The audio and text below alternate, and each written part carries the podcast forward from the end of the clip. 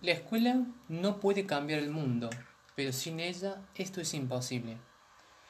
La escuela no cambia el mundo, cambia a las personas que van a cambiar el mundo.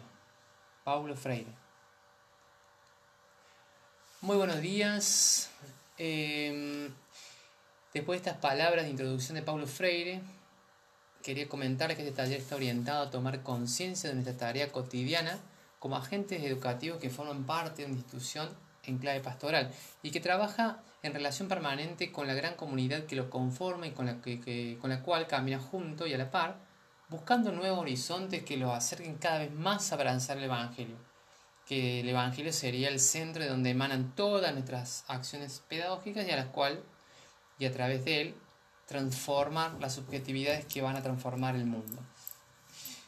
Para comenzar quisiera utilizar una imagen, la imagen de una institución peregrina, que, se, que, está continuamente en movimiento dinámico, lejos del encierro en sí misma, de la estructura fija y de los moldes configurados en, en un tiempo concreto de la, de la, historia que dan evidencia de una enraizada pasividad.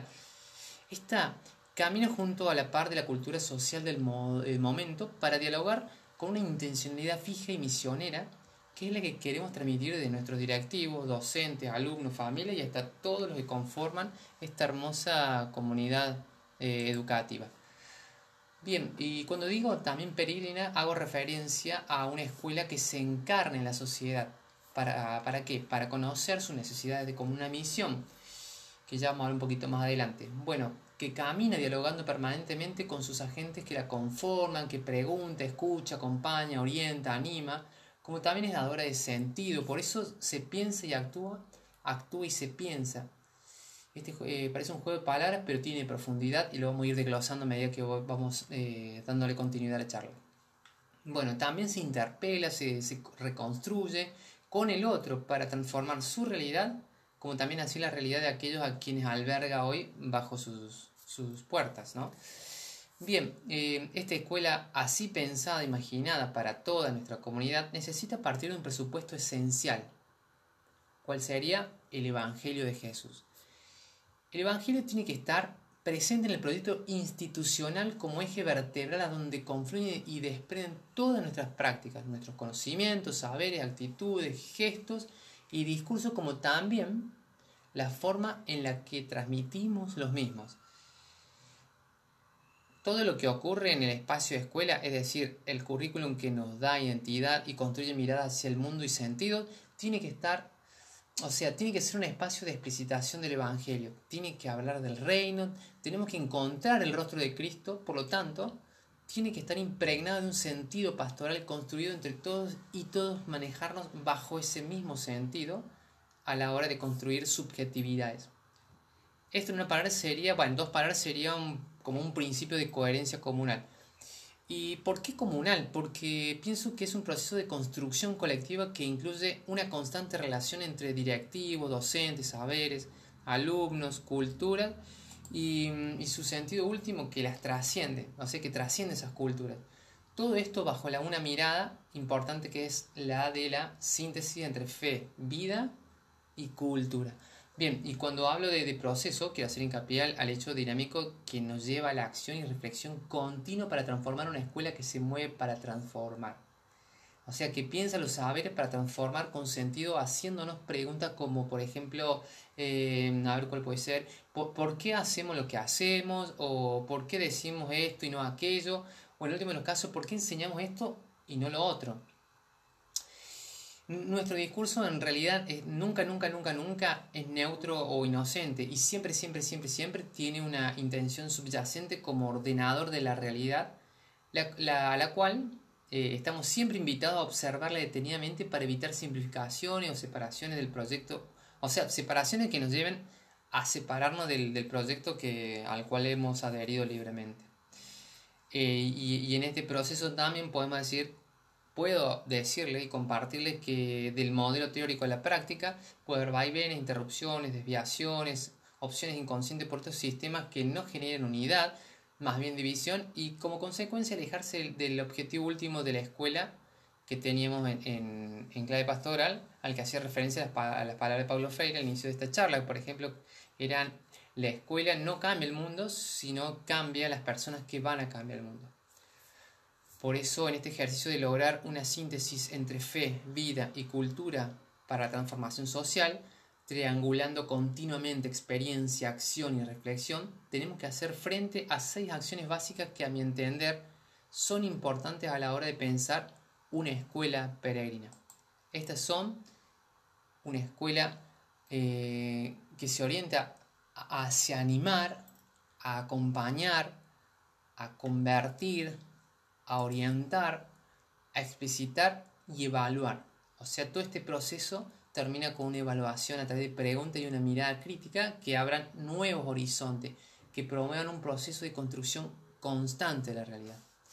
Bien, para terminar, eh, nuestra escuela en clave pastoral que peregrina junto a su comunidad hacia la transformación del entorno próximo hasta el más lejano, comienza con una conversión personal, una adhesión a la fe que nos permite involucrarnos en el proyecto pastoral de la escuela y entrar en diálogo con eh, la comunidad para caminar y construir juntos bajo la relación fe, y cultura un nuevo camino hacia el horizonte del Evangelio. Bienvenidos a este espacio llamado Pensar lo que pensamos. Este espacio de tiempo abierto es una oportunidad para pensar y pensar con otros. Animarse a compartir y escuchar lo que tienen para decir mi par pedagógico en torno a una temática, un concepto o una experiencia en común. Este espacio se presenta como un desafío a animarnos a ser interpelados por nuestro propio pensamiento y por el de otros, con una finalidad que es la de seguir evolucionando como seres pensantes que representan una palabra a través de su voz y con sus actos o con un simple gesto a través de su cuerpo lo que piensan.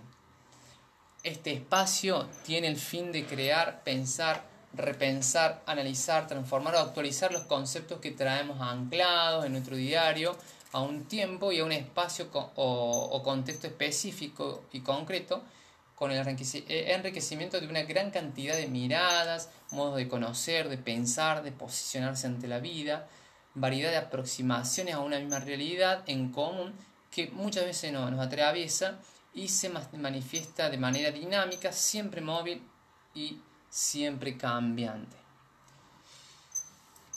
Lo que era cotidiano se vuelve un acontecimiento intenso.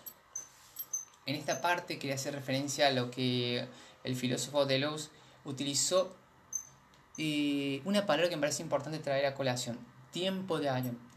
Y ese lo usa para describir ese espacio o acontecimiento que escapa al tiempo cronológico y que se da en un presente continuo o instante móvil.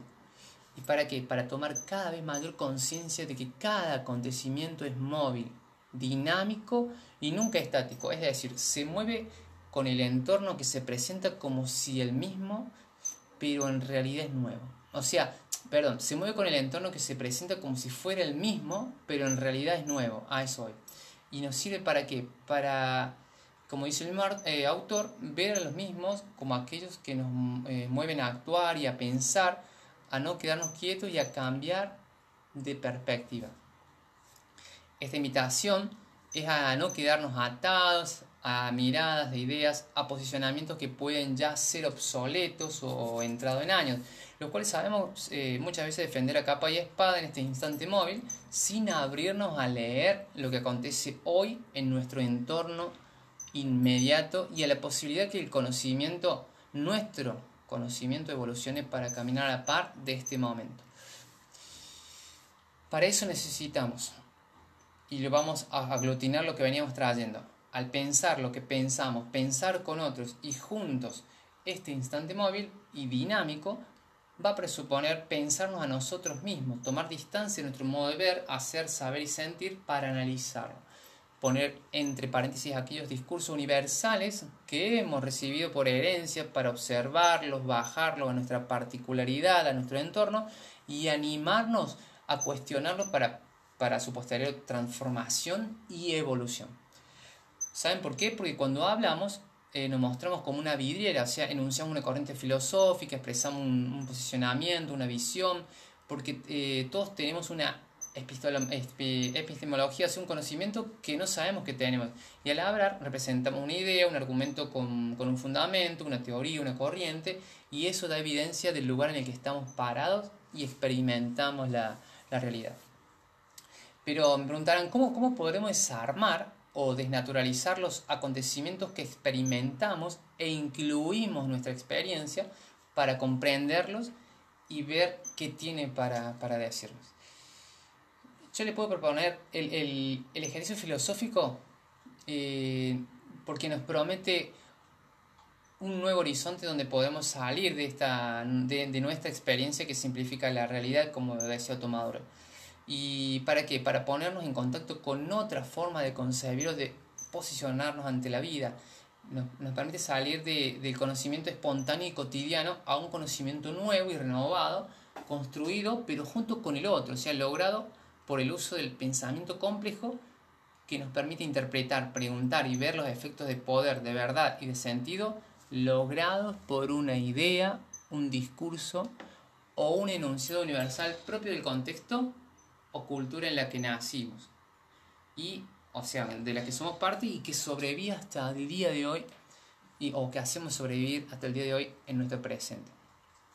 ¿Y cómo lo vamos a hacer? A través de la pregunta. O sea, eh, y no cualquier pregunta, sino aquella que se presenta abierta, o sea, que abre horizonte, nuevos caminos, que nos interpelen, ¿sí?